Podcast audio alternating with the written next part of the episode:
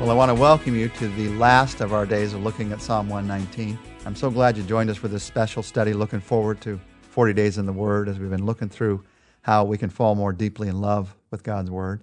And I'm prayerful that this year, maybe like no other year, will be a year for you where God's Word becomes a center point in your life. Or even if it has been a center point in your life, where it increases its strength in your life, or you come back to it as a center point in your life, your trust in God's Word.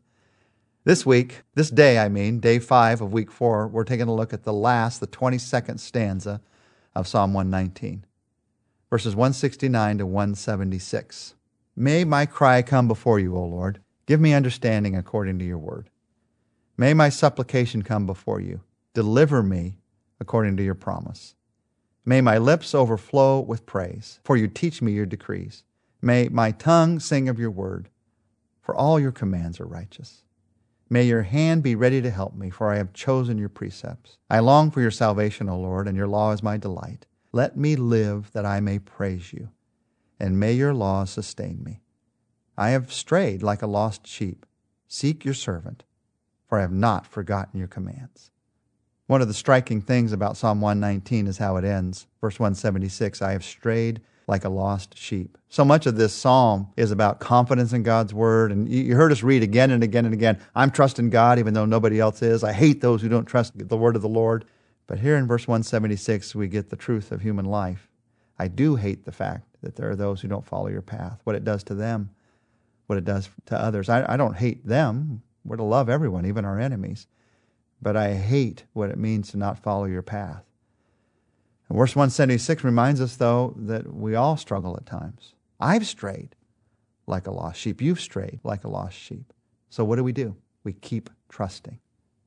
We actually pray the prayers. Did you notice as we read through this last stanza, it's filled with prayers for how to keep trusting God's word.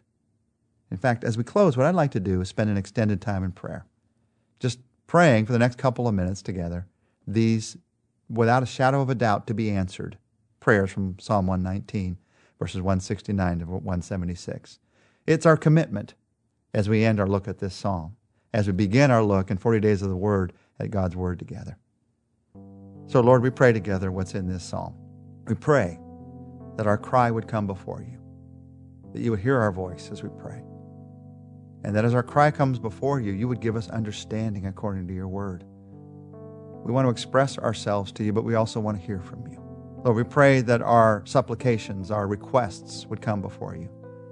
And that as they do, you would deliver us according to your promise. You would set us free, whether in the circumstance, from the circumstances, or through the circumstances, that we know that one day you're going to set us free. Lord, it's our prayer that our lips would overflow with praise as you teach us your word.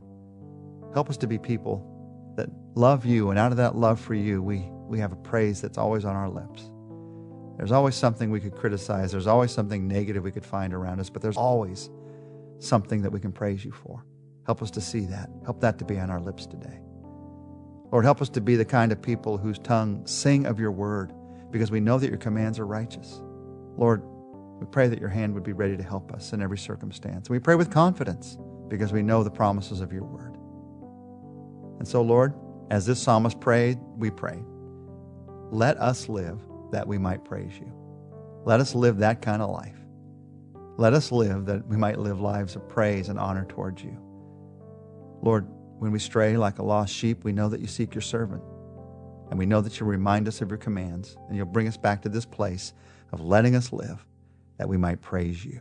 We ask this, all these prayers, in the name of Jesus. Amen.